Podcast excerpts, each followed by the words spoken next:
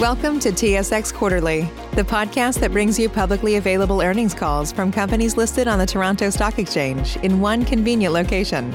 Gone are the days of looking through confusing websites. You'll find the important information right here. Enjoy the call.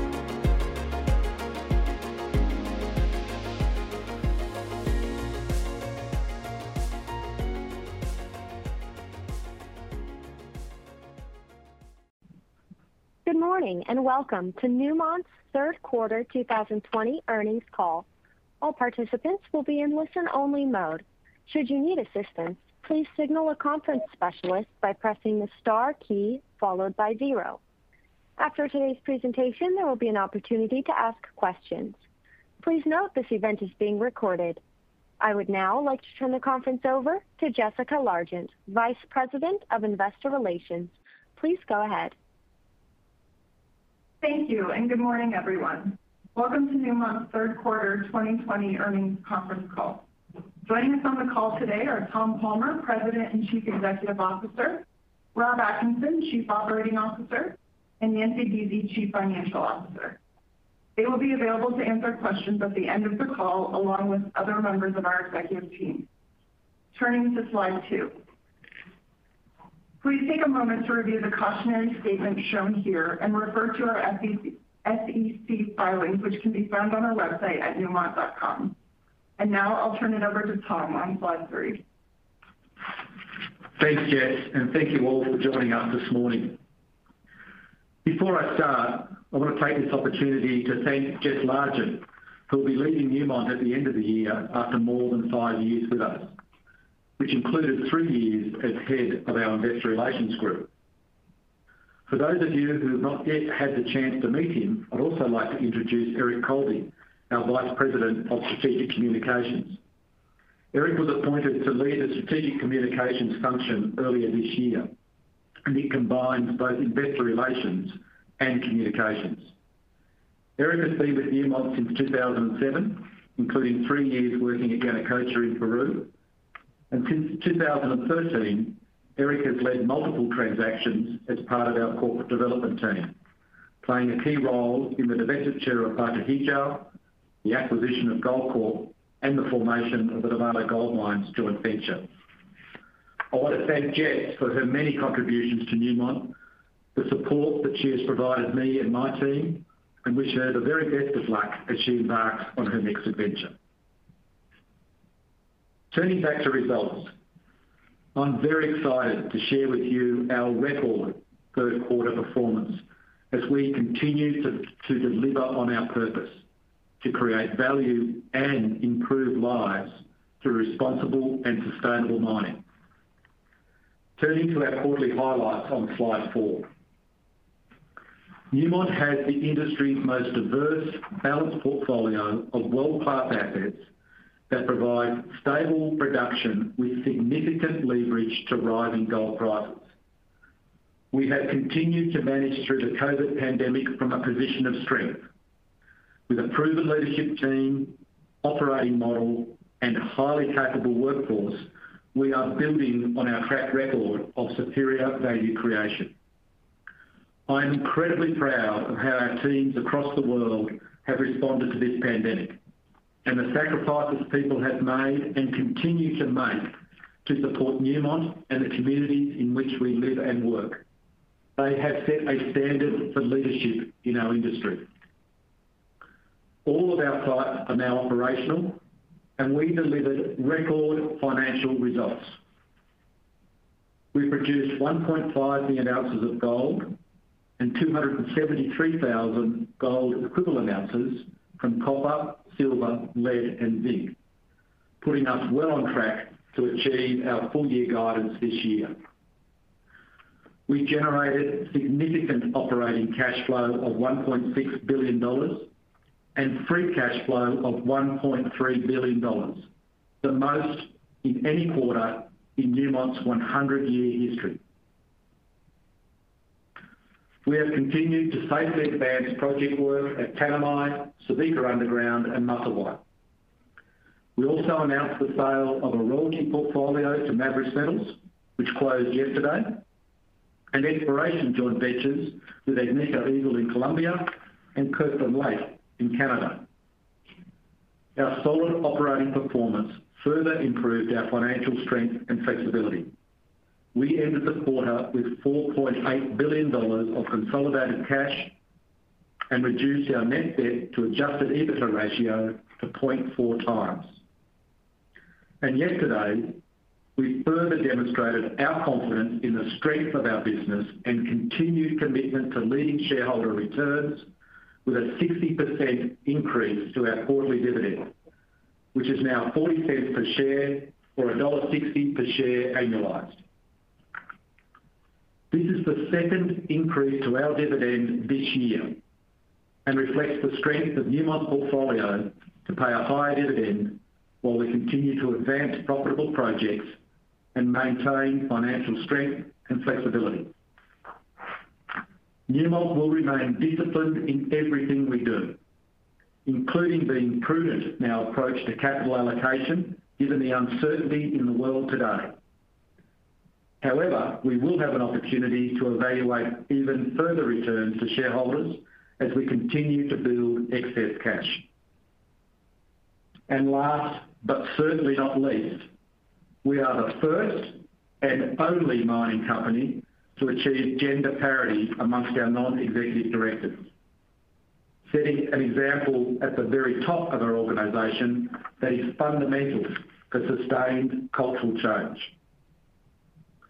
Turning to slide five for more detail on our commitment to improving lives. At Newmont, we have a fundamental belief that a commitment to leading environmental, social, and governance practices are essential to delivering sustainable long-term value for all of our stakeholders. This starts with our commitment to our people and the work we are doing to sustainably improve health and safety and create a more inclusive culture across our global business. We continue to perform well against our public sustainability targets to source from local suppliers, hire within the communities near our operations, respond to community complaints in a timely manner, reduce our water consumption, and complete planned reclamation activities. We are on track to meet a seven-year target to reduce our carbon emissions by 16.5% by the end of this year, and are also working to develop longer-term science-based targets for emissions, which we plan to release next month. We are committed to fully implementing the global industry standard on tailings management that will help us improve how we manage these type of facilities. We are the second most transparent company in the S&P 500 and placed 12th out of more than 200 companies on the Corporate Human Rights Benchmark. These achievements are the result of relentless hard work from generations of leaders, lessons learned, and improvements made that form the very DNA of Newmont. Turning to slide six. As a mining industry, we must continue to improve our health and safety performance. At Newmont, we have a relentless focus on ensuring that everyone who works in our business can return safely home to their families. As leaders, it is up to us to create a culture in which fatality risks are clearly understood and sustainably managed at all times. Through visible felt-leadership and the systems we put in place to manage risk consistently across our global business, we are working to significantly improve our safety performance. In response to eliminating fatalities and supporting an injury-free workplace, Newmont made a symbolic change this year, stepping away from our industry's traditional use of a lagging personal injury rate in our bonus programs to measures that are focused on managing the critical controls that must be in place at all times to prevent fatalities. This year, we have completed over 40,000 critical control-focused conversations in the field. Conversations that have proactively identified and eliminated potential risks that could lead to a fatality. And we've recently begun using digital tools, introducing an app across the organization to facilitate these conversations and capture more robust data that can quickly be analyzed and shared across our business globally. On the back of this work, we have reduced our significant potential events by two-thirds compared to 2019 and achieved a six-fold improvement from when I joined Newmont in 2014 and started us on this journey. And despite the significant leadership distraction due to managing COVID this year, we are on track to achieve the lowest personal injury rate in our company's history, with a total recordable injury frequency rate of 0.28 per 200,000 hours worked. It is no coincidence that visible felt leadership focused on fatality prevention is driving a significant improvement in all of our safety metrics. Turning now to the industry's best portfolio on slide seven. Among our 12 operating mines and two joint ventures, we have eight world-class assets, each of which delivers more than 500,000 gold equivalent ounces per year at all-in sustaining costs of less than $900 per ounce and with a mine life that exceeds 10 years. Importantly, all eight are located in top-tier jurisdictions that we define as countries classified in the A and B ratings ranges by each of Moody's, S&P, and Fitch. We firmly believe that we have the right size portfolio to generate sustainable returns from our world-class, responsibly managed assets located in the best gold mining jurisdictions. Underpinning our asset base are the largest gold reserves in the world, with nearly 96 million ounces. We also offer substantial future upside through our gold resource base, with nearly 75 million ounces of measured and indicated resources. In addition to this, we have 63 million gold equivalent ounces in our reserves, which includes 15 billion pounds of copper. Importantly, 90% of our reserves are in the Americas and Australia.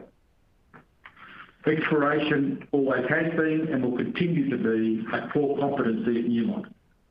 Our disciplined exploration program lays the groundwork for growing our reserve and resource base to sustain stable, steady production and cash flows for decades to come. Turning to slide eight. Our portfolio will generate more than 6 million ounces of gold per year through 2029. This stable production profile is underpinned by our eight world-class assets, our industry-leading exploration program, and our next three development projects, Tanami Expansion 2, which is in execution, and then North and Yanacocha Sulfides, both of which are in the late stages of definitive feasibility. As you can see here, our portfolio provides steady production over the next decade, balanced across each of our four regions. This profile is further enhanced by more than 1 million gold equivalent ounces from silver, lead, and zinc at Peñasquito and copper at Boddington and Yanacocha. Combined, we will deliver more than 7 million gold equivalent ounces per year for the next decade, the most of any company in our industry. Turning to our unrivaled project pipeline on slide nine. Our project pipeline is unmatched in the gold industry and is one of the best in the mining industry. There is significant value to unlock as we optimize and advance our longer-term projects and lay the pathway for steady production and cash flow well into the 2040s. Our near-term projects include Ahafo North, which is the best unmined gold deposit in West Africa, and for which we expect to reach a full funds decision early in the new year. And Yanacocha Sulfides, which is also progressing towards a full funds decision next year and has the potential to extend Yanacocha's life well into the 2030s. Looking at the earlier stage projects in our pipeline, you will see two new projects improve visibility with Pamour at Porcupine, which was formerly the Century project, and Oberon at Tanami. The Pamour project is a layback to the existing Pamour open pit and is smaller in scope than the prior Century project, which required the relocation of the existing processing facilities in order to access the Dome ore body. Developing Pamour is expected to extend mine life by another decade, providing us more time to explore the Borden, Hoyle Pond, and Dome ore bodies to find the next profitable extension of the Porcupine mine.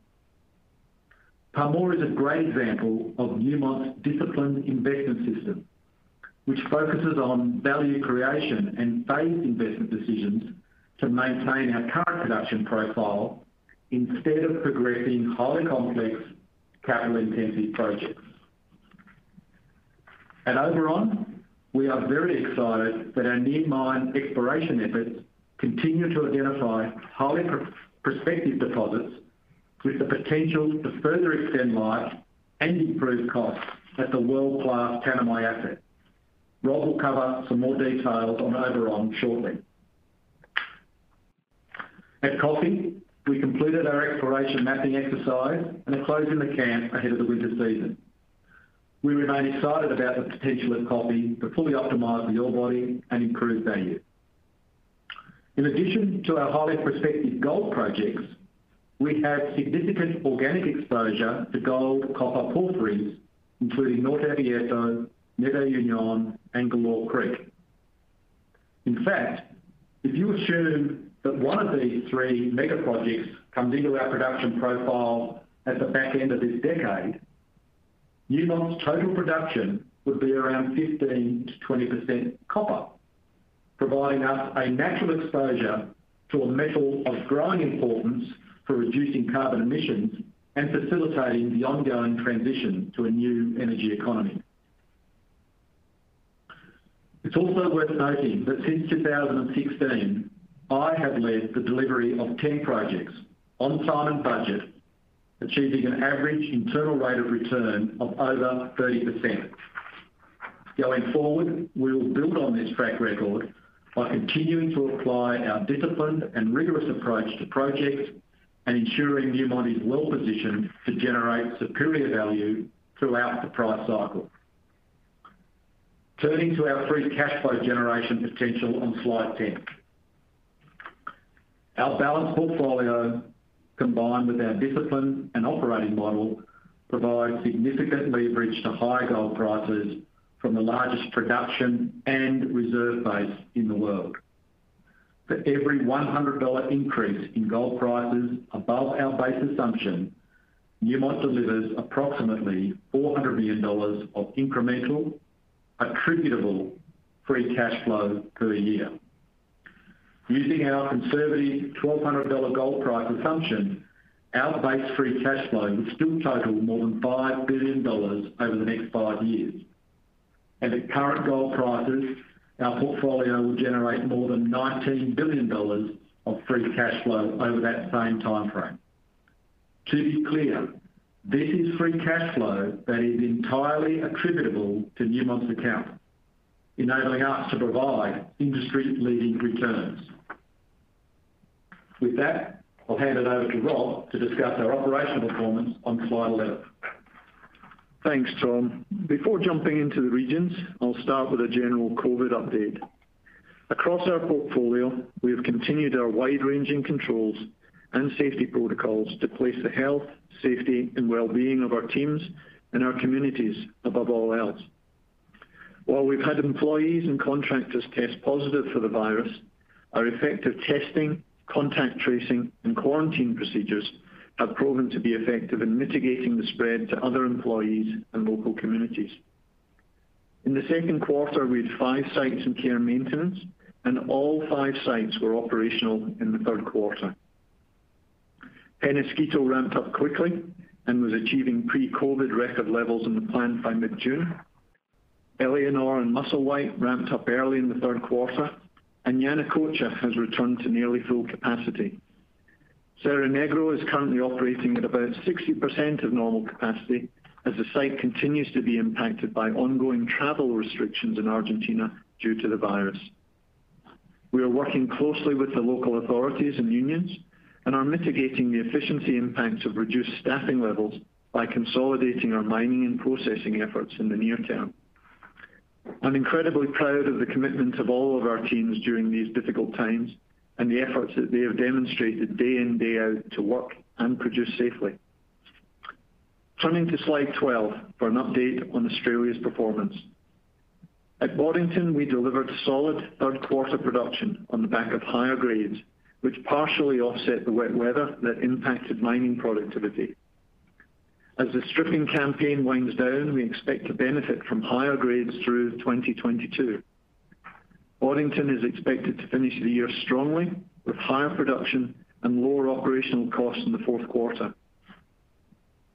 The autonomous haulage system is progressing well and remains on track to be fully operational in the first half of 2021, which will further enhance Boddington's safety and productivity while also extending mine life. The team continues to work very closely with Cat as they prepare to become the world's first open-pit gold mine with an autonomous haul truck fleet. The Cat MineStar system has been installed, and we are expediting the delivery of the AHS trucks, with 14 of the 29 arriving before year-end ahead of schedule. Tanami delivered another strong quarter with higher grades, which helped offset COVID-related travel restriction and quarantine protocols that impact productivity. The team remains focused on improving productivity through optimized shift, roster, and flight schedules. Despite the challenges over the course of 2020, Tanami remains on track to produce 500,000 ounces this year. Tanami Expansion 2 is progressing well, with around 40% of engineering work complete and close to 20% of the overall project complete. Earlier this month, we achieved a significant milestone completing the pilot hole, which provides us the ability and guidance we need to be able to develop the new 5.4-meter wide shaft from both the top and the bottom. Construction for the camp is well underway, with around 75% of the new surface buildings in place. We continue to review the schedule and capital for this project to understand the full impact of potential delays due to the ongoing impact of COVID. Looking further ahead, we have significant near mine exploration upside with extensions to existing deposits and at Oberon, which has the potential to grow beyond 2 million ounces. Oberon is an open-pit deposit located only 28 kilometers to the north of the Tanami underground mine and has the potential to grow production for the operation beyond the current 500,000 ounces per year. As Tom mentioned, Oberon is in pre-feasibility, and we've been remotely progressing our study work by evaluating mine planning scenarios and resource model updates. Recently, we resumed field work after working in close collaboration with traditional owners to access the area and safely remobilize our hydrogeological drilling efforts. Exploration drilling is planned to resume after the upcoming wet season. Turning to Africa on slide 13. At Akyem, we delivered solid third quarter performance with higher throughput and recoveries, and we expect to reach higher grades in the fourth quarter, which will continue through 2021. At Ahafo, our investment in this world-class asset continues to deliver value. Our transition to a more productive underground mining method at Subika Underground is progressing very well, with development rates ahead of schedule. During the quarter, we ramped up to mining four to five stopes concurrently in various locations of the mine, reducing congestion and increasing tonnages. Higher grades from the underground will help offset the stripping campaigns in the Awonsu and Subika open pits through next year. And at Ahafo North, we continue to advance the permitting process with the Ghana EPA, and the team is focused on engineering and design work, as well as construction, procurement, and community planning. As Tom mentioned, we remain firmly on track for a full funds decision in 2021. When approved, our plans include building a standalone mill to produce approximately 250,000 ounces per year over a 13-year mine life, for an investment of approximately $700 million-$800 million. And Ahafo North functional and technical resources will be supported from our current Ahafo operation, leveraging our proven operating model to reduce duplication in the region. Turning to our South America operations on slide 14. Merian delivered solid third quarter performance as we processed stockpiles to help offset lower tons mined, and we expect higher grades in the fourth quarter as we advance into the harder ore. Yanacocha ramped up from 80% capacity in July to near full capacity in September. In the third quarter, we processed higher leach tons and returned to more normal levels of throughput in the mill.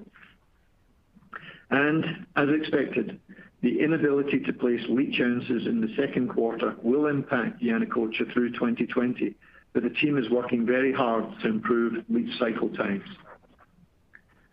At Cerro Negro, we're focused on operating as efficiently as possible to help mitigate the ongoing impacts of the travel restrictions caused by the virus. As a result, we are currently running the mill in campaigns, and the team continues to demonstrate resiliency despite facing inclement weather in the third quarter and complexities of managing varying workforce availabilities and shift changes. Mining is focused on development in the Marianas complex, but we are forecasting a slower ramp-up, delaying access to higher-grade stopes into 2021 while we work with the authorities on a longer-term plan to return to normal operations by the end of the year. It is worth noting that Cerro Negro is only approximately 4% of Newmont's full-year production. So, as Tom previously mentioned, we are well on track to deliver our 2020 guidance. Looking ahead, we remain very excited about Cerro Negro, which has the potential to become the largest gold producer in South America. We have more than doubled our land position, and the mine and its surrounding areas are highly prospective and underexplored. Our exploration team has identified significant district-scale potential with more than 100 known prospects and ranks Cerro Negro as one of the most prospective land packages in our entire global portfolio. We're also very excited about Yanacocha Sulfides progressing to a full funds decision in 2021, and we will continue to share additional details as our definitive feasibility study progresses. So wrapping up with North America on slide 15. Peñasquito delivered solid third quarter performance as we safely and efficiently ramped up from care and maintenance. While the site continues to manage through COVID-related workforce challenges, we've been able to maintain our record levels through the plant, and we also successfully completed a two-week mill maintenance shutdown in September, setting the operation up for a strong fourth quarter.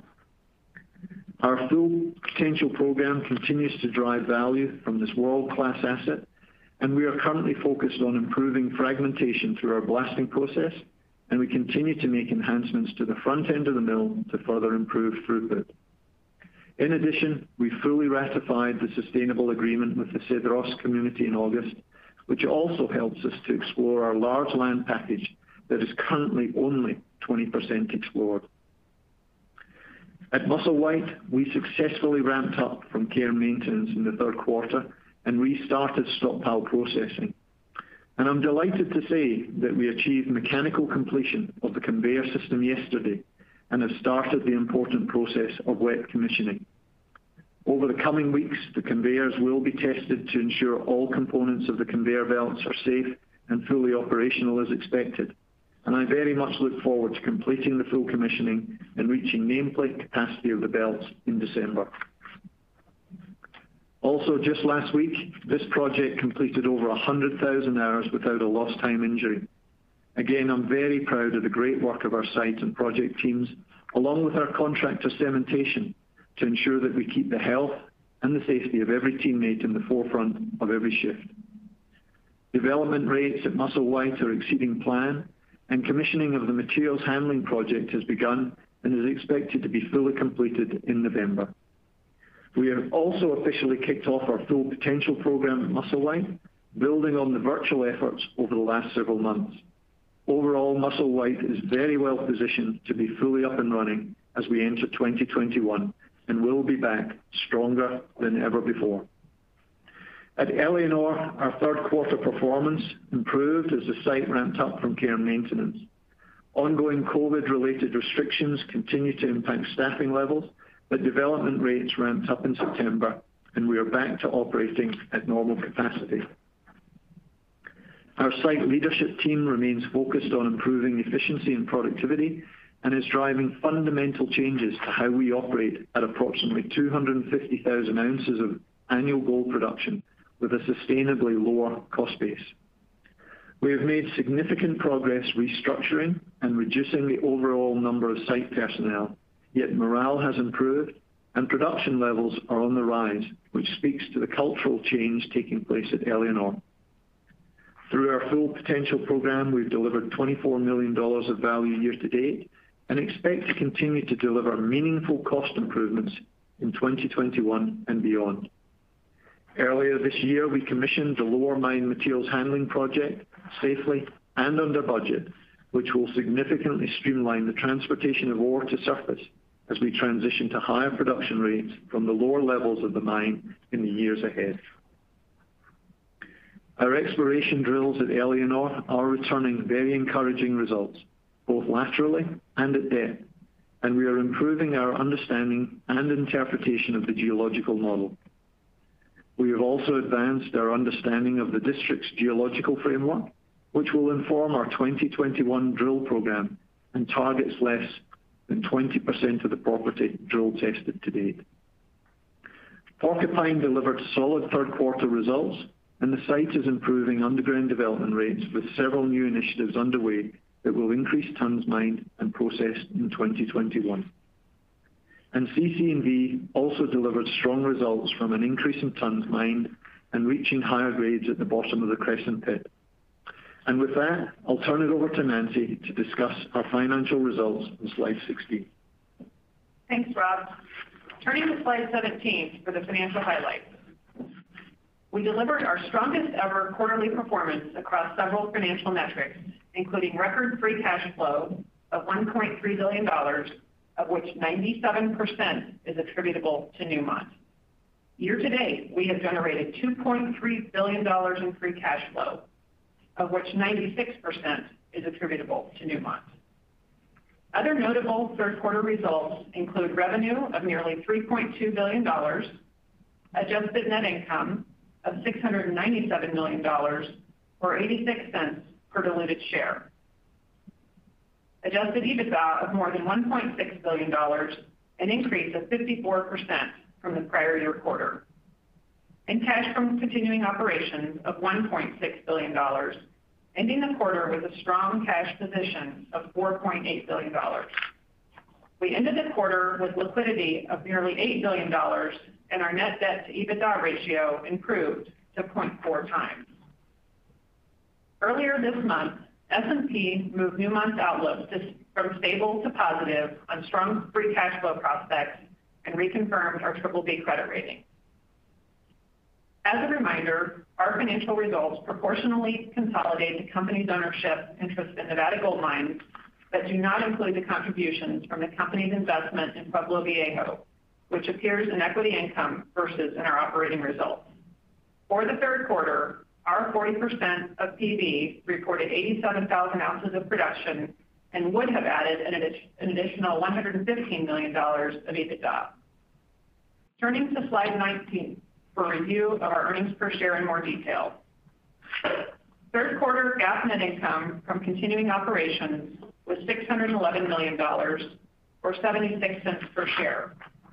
Adjustments included $0.07 related to the change in fair value of our equity investments, $0.03 related to incremental COVID-specific costs such as additional screening protocols, transportation costs, and community fund disbursements. $0.10 related to pension settlement changes related to the Nevada Gold Mines transaction, $0.03 related to tax adjustments and valuation allowance, and $0.07 of other charges. Taking these adjustments into account, we reported third quarter adjusted net income of $0.86 per diluted share. While we adjusted EBITDA for approximately $32 million of non-recurring incremental COVID-specific costs from our third quarter net income, we did not adjust out approximately $35 million of care and maintenance costs to Yanacocha, Cerro Negro, and Musselwhite ramping up in the third quarter. With that, I'll hand it over to Tom on slide 19. Thanks, Nancy. Turning now to slide 20. Our capital allocation philosophy remains unchanged and continues to balance the following three priorities. Reinvesting in our business through disciplined investments in exploration and organic growth projects. Maintaining financial strength and flexibility to sustain the business across price cycles and returning cash to shareholders. Newmont continues to set new standards as the clear industry leader in shareholder returns, which we further differentiated with the 60% increase in our quarterly dividend that we announced yesterday, bringing our quarterly dividend to $0.40 per share and our annualized dividend rate to $1.60 per share. This was our second substantial dividend increase this year, demonstrating the strength and stability of our business. Turning to slide 21 for more details. During 2019 and 2020, we will have returned more than $2.5 billion to shareholders through dividends and share buybacks, an amount that is more than the total of our next eight competitors combined. Our $0.40 per share third quarter dividend represents a 186% increase from the third quarter dividend in 2019 and highlights the strength of our financial position and our ability to continue paying an industry-leading dividend whilst we simultaneously invest in and develop our most profitable projects.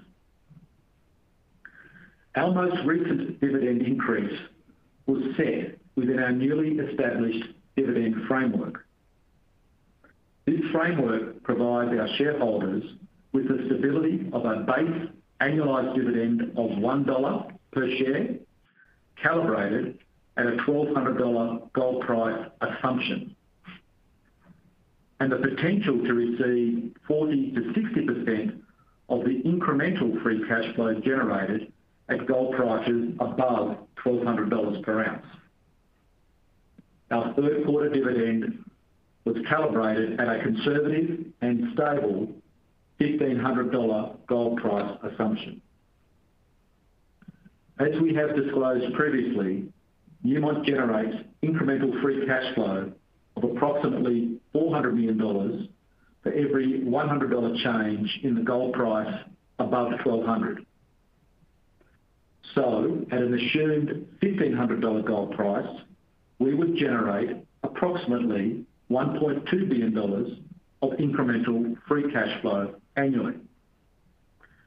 Our third quarter dividend increase was calibrated to share 40% of that incremental $1.2 billion free cash flow that Newmont will generate at an assumed $1,500 gold price. That 40% is approximately $480 million. This equates to $0.60 per share annualized, an increase of $0.60 per share annualized over our base $1 per share dividend. As a result, we are pleased to offer our shareholders an annualized dividend of $1.60 per share. We chose a conservative $1,500 assumed gold price for the calibration of our third quarter dividend to maintain financial discipline and prudence, as well as to instill stability and predictability into our dividend increase framework. We will typically reassess the gold price semi-annually and recommend incremental dividend increases when we believe gold prices have rebased at levels of at least $300 per ounce higher than we applied to establish our prior dividend increase. While the dividend will be assessed quarterly by our board, the framework aims to ensure stability and predictability, and we will evaluate the additional dividend in gold price increments of approximately $300 per ounce. In addition to this framework, we have a number of tools available to deploy excess cash based upon the circumstances at the time. These include further strengthening the balance sheet through debt repayments, opportunistic share buybacks, and additional dividends. Our commitment to industry-leading shareholder returns is evidenced by our track record, and we are confident our operational delivery and discipline will enable us to continue to enhance that record of performance. With that, I'll wrap it up on slide 22. Over the last 18 months, Newmont has assembled the gold industry's leading portfolio of world-class operations and projects in top-tier jurisdictions and will deliver more than 7 million gold equivalent ounces per year for the next decade and beyond. Our ability to generate substantial free cash flow across the price cycle is unmatched, and our significant leverage to high gold prices was demonstrated by our record third quarter free cash flow of $1.3 billion. As we continue in our 100th year, Newmont is leading the gold mining industry with a foundation that is stronger than ever and a proven strategy to deliver long-term value while improving lives. I'm very excited about what the future holds at Newmont, and I look forward to keeping you updated on our performance. With that, I'll turn it over to the operator to open the line for questions. We now begin the question-and-answer session. To ask a question, you may press star then one on your touch-tone phone. If you are using speakerphone, please pick up your handset before pressing the keys. To withdraw your question, please press star then two. At this time, we will pause momentarily to assemble our roster. Our first question today comes from Fahad Tariq with Credit Suisse. Hi, good morning. Uh, just one question from me. I didn't see in the presentation anything on synergy targets, and what maybe maybe if that's changed or not. Um but in any case, can you provide some color on, is the cash flow synergy target still 500 million for next year? How is that progressing? Um and anything else you could tell us on that front would be great. Yeah, thanks, Fahad, good morning. I'll kick off and pass to Rob to maybe give you some stories of where we're delivering that value. Yes, we're on track to deliver uh, the synergy targets uh, as we've committed. Uh, the $500 million next year is still very much our commitment. That's incorporated in our long-term guidance. We'll update our long-term guidance in December at our guidance webcast. Just this week, we've been meeting with our board to review our plan, which forms the basis for that guidance. But I remain very confident that we will deliver at least that $500 million of free cash flow Uh, next year. And as I say, it is built already into our long-term guidance. Rob, do you want to give a few stories? Yeah. Thanks, Tom, and thanks for the question, Fahad. That uh, you know, by far and away, the engine of uh, our predominant synergy is at Peñasquito. And that team continues to do particularly well and you know, have over-exceeded this year. And as a reminder, the key areas that we're focused on are primarily the front end of the process plant to allow more ore to flow through the mill.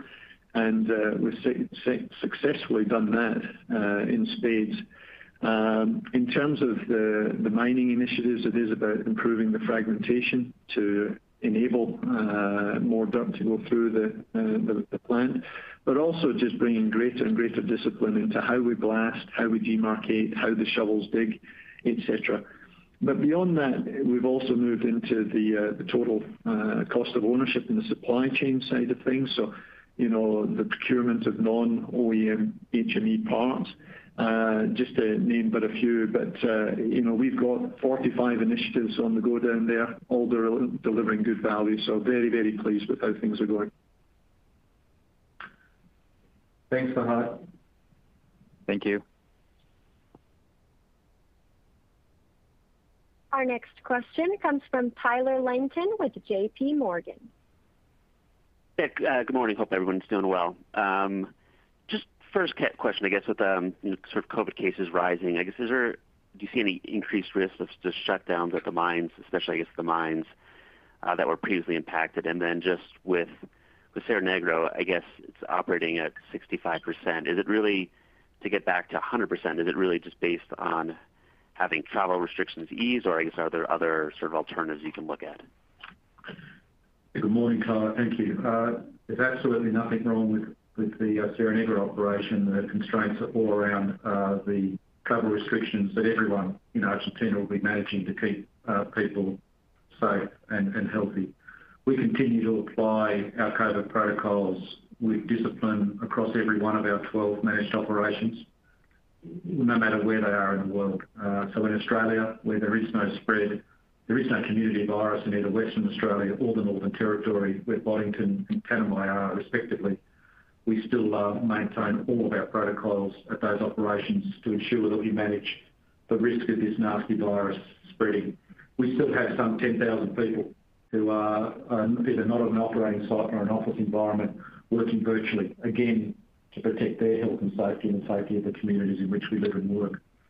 What I might ask uh, Rob to do is give you a story around Peñasquito of the work that's being done, which would be mirrored across every one of our operations to ensure that we keep uh, people health and safety. It's a good story that really demonstrates uh, the extra effort that people are going to, the resilience in our business, and why I'm so incredibly proud of our Newmont workforce. Thanks, Tom. And uh, really just to build on that, is that, it also highlights how Newmont is living and managing uh, the current situation with the virus. At Peñasquito, to give uh, everybody on the line a sense that when we talk about COVID testing, it's easy to think, "Oh, yeah, that's fairly simple." But in Mexico, we've got 18 testing centers. We've got seven at various airports throughout Mexico. We've got seven at various major bus stations throughout Mexico, and we've got four testing stations on site. Now, that also has required to staff those up uh, with nurses, and we've got 56 nurses and personnel operating those 18 centers. And as you can imagine, since COVID uh, started, we have performed tens and tens of thousands of tests to make sure that uh, our people are safe to go to the site. And also, we're testing before people leave the site so they can go back to the communities safely and uh, with the full knowledge that they're clear of the virus. But I think that story from Peñasquito really highlights, just as Tom said, the effort and the commitment that uh, our teams have to make sure that we operate throughout this virus very very safely.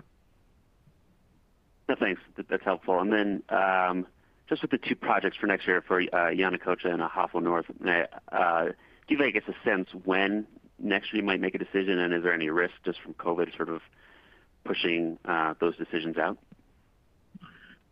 Thanks, Tyler. I'll um, kick off. Rob might want to chip in. Ahafo North will come first. It'll be early in the new year. It's locked and loaded. Uh, we're just working through with the EPA on the final permits. Uh, it's absolutely down the middle of our wheelhouse. The blueprints are the same as the original Ahafo, Akyem, and Merian. A very straightforward uh, mine to build, open pit mine and mill. Uh, it's only 30 km from our existing Ahafo operation.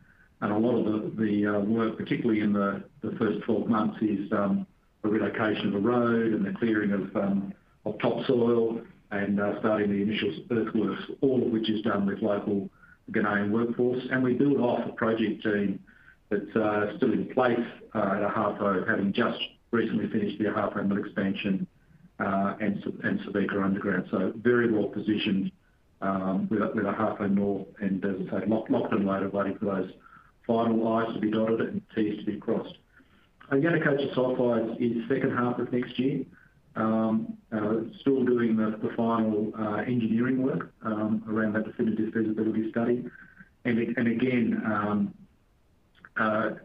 pretty straightforward in terms of bringing that project on once it's approved. Sulfides is layback of the existing Yanacocha Verde open pit. So we're mining today um, at Yanacocha, so it's deploying equipment to uh, that layback. Uh, and it's the uh, Chaquicocha underground mine, which we've already developed quite extensively. So both sources of ore are well advanced. The key work is around the um, construction of a concentrator and the autoclave on the existing footprint. And again, as you approve that project and do your early works, uh, a lot of that is civil works to prepare the foundations for quite a substantial processing plant. So not see any COVID-related restrictions to um, being able to bring that project on as we reach full funds. Great. Thanks so much. Thanks, Tyler. Our next question comes from Greg Barnes with TD Securities. Yes, thank you. Tom, just rehashing your commentary on the dividend framework. Did I understand that you will reassess the dividend every six months now going forward based on the gold uh, price? Uh, our board will look at it every quarter, Greg, but they'll look back um, at a semi-annual gold price period. So if you look at the discussion we went through with the board this week to approve that dividend, we look back the semi-annual period we look back on is the first half of this year. Gold was averaging around $1,650 for the first half of the year, and we took a conservative view to lower that to 1,500 and apply the 40%, so the lower end of our range, to that 1,500. So We'll look every quarter um, uh, as a board, but then look back over that semi-annual period. Okay. So in Q1, if you look back over the second half of 2020, let's say we average $1,900, mm-hmm. which it looks like we will, you'd use something like 1,800 as the basis for dividend. I think as you use our framework and uh, do those calculations, and I think I saw that in your report this morning, that is absolutely the discussion that our board will be going through. So you could do that calculation, say the 40%-60% could be somewhere between $2.20-$2.40. That would be subject to the board looking at not just that gold price, but all of a number of other factors. But that's the sort of discussion that we'll be having. That framework allows us to have that discussion and allows you and the investment community to uh, make those determinations. Just I was interested in your comments on copper and the projects in your portfolio. Is that an expression of increasing interest in copper or just a factoid out there that those projects have copper exposure and it's an interesting angle? It's just purely a factoid um, that we don't need to do anything other than develop our organic project pipeline, and we'll get a natural exposure to copper at a time where it will be um, an important metal in the global um, community. Okay, good. Thank you. Thanks, Greg. Our next question comes from Chris Terry with Deutsche Bank. Hi, Tom, Nancy, and Rob. A couple of questions from me. Um, first one on the cash balance, um, now at $4.8 uh, billion. Just thinking about the mechanics of that, looking back, um, I guess the last couple of years, you have you have had it down to about 2 billion or so, I think. Um, but generally, you know, it's a reasonably high cash balance. But as you think about going forward, as that cash builds, you pay some of it into dividends, and then you should, on our numbers, become you know, net net cash relatively quickly. How do you think about the actual cash balance, though? What you'll do with that? Is that going to be used to pay debt, or what physically will you do with the actual cash? Thanks. Yeah, absolutely. I'll take that one. You've got it just right. We have indicated publicly that we would like to keep cash balances somewhere in the $2 billion-$3 billion range. I think in this time of COVID uncertainty, that remains prudent. We've also indicated that we will continue to use that cash for things like paying down our 2021 through 2023 debt, things like the share buyback that we initiated last year, and certainly contributions to the dividend, as well as reinvesting in our business. So all of those things combined will give us that financial flexibility and optionality. But yes, in today's world, I think holding a bit more cash on the balance sheet is certainly uh, something we will continue to do. Okay. Thanks, Thanks, Nancy. Just in terms of the project pipeline on slide nine, you talked about Ahafo North and Yanacocha Sulfides. Um, 750, I think you said, for the Ahafo North CapEx and Yanacocha Sulfides second half next year decision. Can you just remind us the time period and the, you know, the rough capital that that would be spent over? I think it's a it's a pretty long-dated project, but just wanted to get an update. Thanks. Thanks, Chris. It's round numbers, $2 billion. Uh, we're at 51.35% interest in Yanacocha, so it's roughly $1 billion to Newmont's account.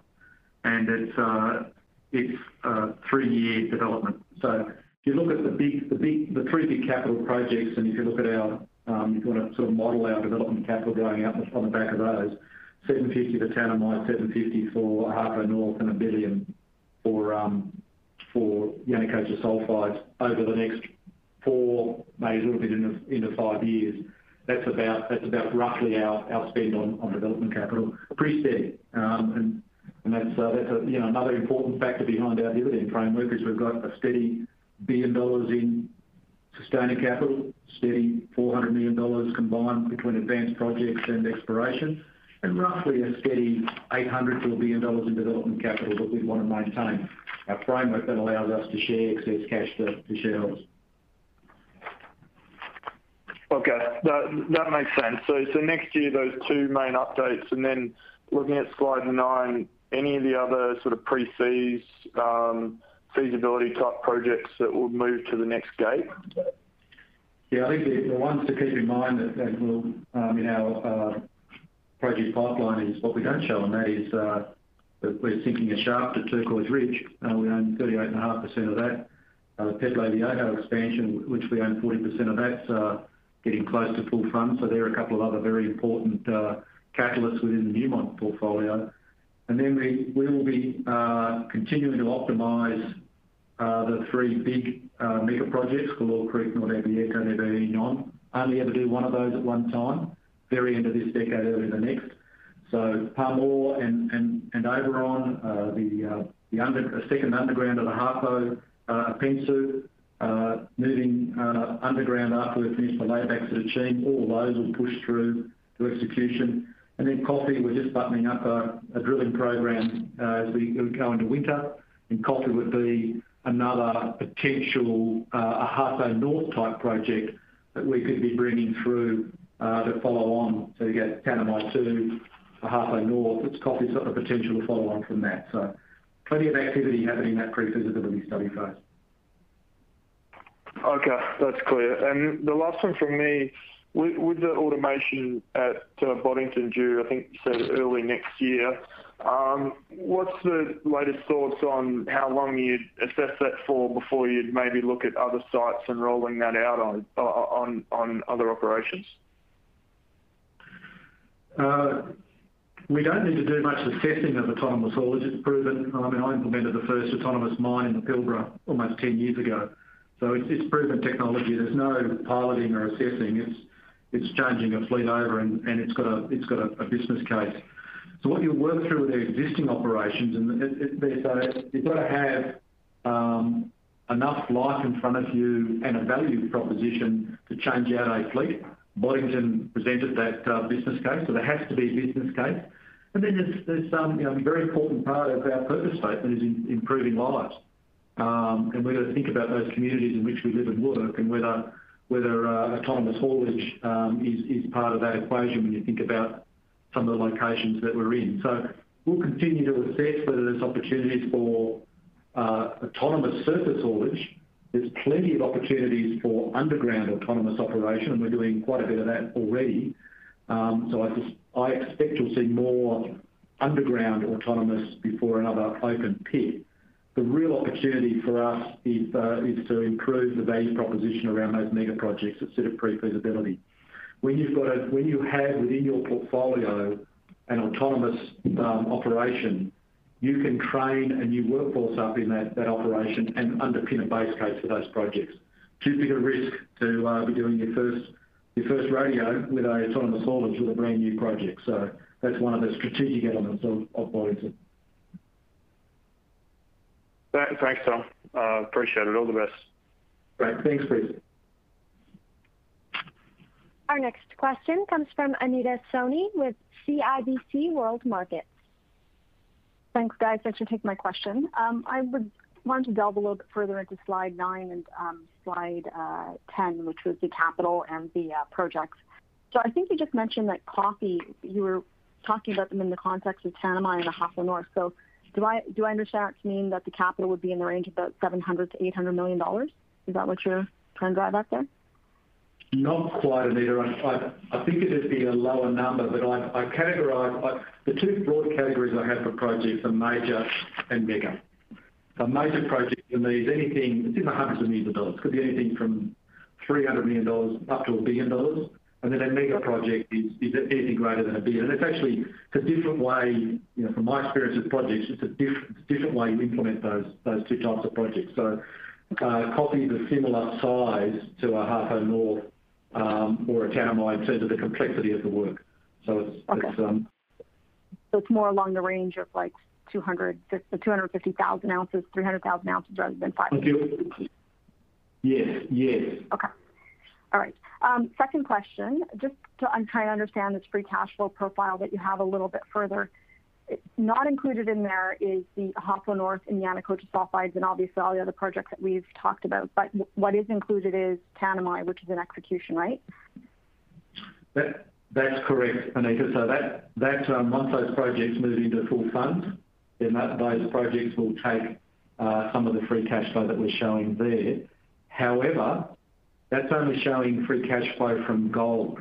It's not showing the free cash flow from the other metals. So uh, uh, that chart needs to be read from both of those perspectives. All right. But it does include the gold all that kicks in for those, but I think those only kick in around 2024, 2025 anyway, right? Those projects are in the back end of our guide, uh, back end of our five years. Um, but they are important projects. I'm excited to be able to bring them forward and show you what those projects do to both our production profile and our cost. Okay. And then with respect to exploration, um, that's something that uh, I'm just interested in. Looking at the exploration budget going forward next year, do you guys have an idea of whether or not they'll stay the same, increase, or you know, what are you looking at at this stage? It's the same year-on-year. Um, so it's about $250 million in exploration, um, Anita. 80% of that spend is near mine. It's in around conversions and uh, extending life. Okay. Uh, I think that's all I have. Thank you. Great. Thanks, Anita. Our next question comes from Mike Jalonen with Bank of America. Oh, hi, Tom and everyone. You've intrigued me on the Pamour open pit. That that Century project had gone pretty quiet since the merger. It's coming back to life. What's changed from what uh, the prior owner uh, was saying about Century versus a smaller pit? You're not moving any buildings. Just uh, curious, what kind of production rate could it be? Thanks. Thanks, Mike. I'm really pleased we're getting a question from you. Look forward to a question from you each quarter. Uh, I'll pass across to Rob to give you some color on Pamour. Yeah, Mike, uh, good morning. Uh, it really is the simplicity of it and the lack of complexity, to be honest. Obviously, it's an existing mine that just needs to be dewatered. We've got a good geological model there. We can use the current plant infrastructure, and it also provides us with that uh, kind of 10, 11, 12 years of mine life that allows us to you know, further explore the Borden, the Hoyle Pond, and the Dome ore bodies. So it really was just a fairly simple value equation, and we just thought that was the simplest route, but also the most value-accretive route. So where do you go from here with this project? Uh, as you can see, I'm trying to get some numbers or some timeline. Well, we are just doing the studies at the moment, and uh, as that slide uh, indicated, is that uh, we are still at the early stages. Um, so I would expect we'll be able to give you more of a timeline in you know, next year, once we've progressed it a bit more. But just a kind of rule of thumb that we're expecting, you know, it's going to be a three to four-year um, kind of planning preparation stage, and then we're expecting around about the uh, 12-year, 13-year kind of life at uh, between 150,000, 200,000 ounce kind of thing. So, uh, that's broad brush. But certainly, Mike, it's early days. The team is working hard on it at the moment to come up with suitable mine designs and dewatering schedules. And certainly in the new year, we'll be able to provide more color. Okay. And I guess just turning to Oberon, I can't remember if that was discussed when we were at Tanami there in November uh, a couple of years ago. Uh, maybe uh, just remind me where that is and just seems pretty exciting. Yeah, Mike. It's again, I wasn't on that tour with you. Just I think, Mike, we might have touched on it in terms of the geological overview that Chris Robinson did. But we've done a power of drilling since you're up there. No, no problems. But it literally is just a stone's throw away. It's less than 30 km uh, from the underground. Bossman has a strong arm. And uh, certainly, there's a huge amount of synergies that we can get there. It is an open pit, but it's also got underground uh, potential as well. So in terms of proximity, it's very, very close, which allows us to potentially use the existing infrastructure. And that's certainly one that uh, you know, the team has focused very hard on. As I mentioned, that uh, the drilling program, uh, we've struggled this year because of COVID, not being allowed to drill on Aboriginal land. But we've got those approvals, and post the wet season, we get straight back to it again. Okay. Well, thanks for that. I look forward to the next trip to Tanami, maybe November. We'll see. Thanks. That would be fantastic. There's a lot to show off. Thanks, Mike. Our next question comes from Michael Dudas with Vertical Research Partners. Yeah. Hi. Uh, good afternoon, everybody. Good morning, I guess, where you guys are, everyone. Um, just maybe, Tom, you mentioned briefly about ESG in your prepared remarks, et cetera. Um, thinking about from the energy standpoint, when you're looking at your development projects, obviously you're probably re re looking and probably always looked them from the best environmental and social efforts from um, from a development standpoint. But um, any opportunities or thoughts on you know less decarbonizing them from that standpoint? Or you know are you looking at some investments that you know we haven't talked about in some of the development work that uh, may lead towards some uh, require some investments to to improve that uh, metric from a from a carbon-free standpoint? Thanks, Michael. We're working right at the moment through our 2030 targets. So we're resetting our um our emission targets both tons and intensity, such that they're science-based. Uh and we're also debating an aspirational target for 2050. Because we've got a long life portfolio, we can actually see up to that far and start to talk about how we support the global community in terms of how we develop our our projects and our operations. Uh we have uh our portfolio has a natural move to underground mining. So as we move to more underground than open pit, we reduce both our emissions on an intensity and tons basis. We we look at where our power sources are coming from, both what we can do to convert power and where we're pulling power off the grid, Uh, what the suppliers are doing, how we can encourage suppliers to uh, uh, improve their emissions intensity. For instance, in Ghana, we've supported the installation of solar power cells that go into the grid as part of that process. And then if we're serious, then we need to be thinking about what we're doing with our investments to ensure that we're um, reducing our emission intensity. So that is the move to more electric equipment. Uh, the move to autonomous haulage at Boddington, although it's still diesel-fired uh, trucks, uh you are more efficient because uh, because the automation doesn't have the human element um, in terms of how those those engines are operated. Um, we need to look at different fuel sources. We already apply a carbon price to some of our key investments, $20 a ton and $40 a ton to assess what we do. Our Full Potential program, our continuous improvement program, a key element of that is improving energy efficiency, which brings um, improved cost, improved productivity, uh, and reduced emissions. Uh and we need to think about, and our industry needs to be part of the discussion around where are we putting our money where our mouth is with these targets and with our aspirations, and starting to develop technologies uh, that can ultimately lead to a carbon neutral world. And they're the debates we're having right now. I think if you if you want to be um, a leader in this industry, um, then you have to be demonstrating through your actions um, ESG leadership. So we're having those debates, and stay tuned. We're going to talk about our new targets next month, uh, and then continue to talk about how we deliver those uh, in, the, in the weeks and months beyond that. Tom, if I could just add that, uh, just to build on that, Michael, that uh, Dean Gehring, who leads our technical service, is also uh, employing some key specialists in this domain. And we've got power and electricity specialists you know, which will really help us in terms of not only managing the current power that we're pulling from there, whether it's the stranded power or whether it's from the grid, but also working with the suppliers, as Tom said, about the Uh, future, uh, whether it's gas plants, solar plants, uh, other type of electricity plants. So again, it isn't just about the targets. We're actually building the teams that we need to do that work. That sounds totally encouraging. Thanks, gentlemen. Thanks, Michael. This concludes our question and answer session, and I would like to turn the call back over to Tom Palmer for any closing remarks.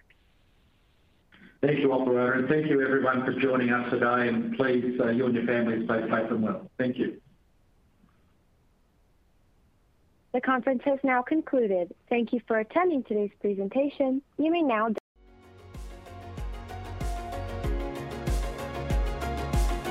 Thank you for listening to TSX Quarterly. If you enjoyed the cast, remember to leave a good rating. And remember, for any additional inquiries, please consult the company's investor relations section on their website. See you next time.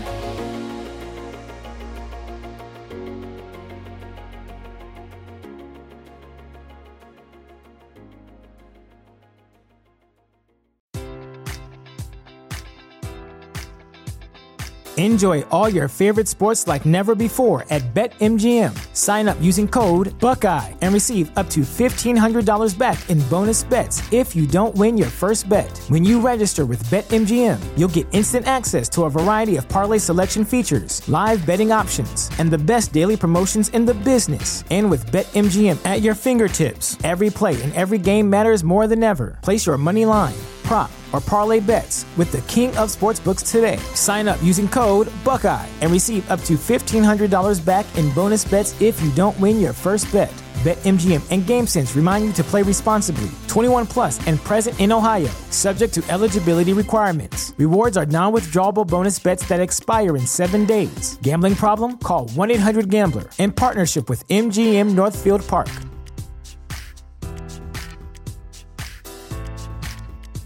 Support for this podcast and the following message come from Corient. Corient provides wealth management services centered around you. They focus on exceeding your expectations and simplifying your life. Corient has been helping high achievers just like you enjoy their lives more fully, preserve their wealth, and provide for the people, causes, and communities they care about. As one of the largest integrated fee-only registered investment advisors in the U.S., Corient has deeply experienced teams in 23 strategic locations. Corient has extensive knowledge spanning the full spectrum of planning, investing, lending, and money management disciplines. Leverage Corient's exclusive network of experts to craft custom solutions designed to help you reach your financial goals, no matter how complex they may be. Real wealth requires real solutions. For more information, connect with a wealth advisor today at corient.com. That's C O R I E N T.com. Corient.com.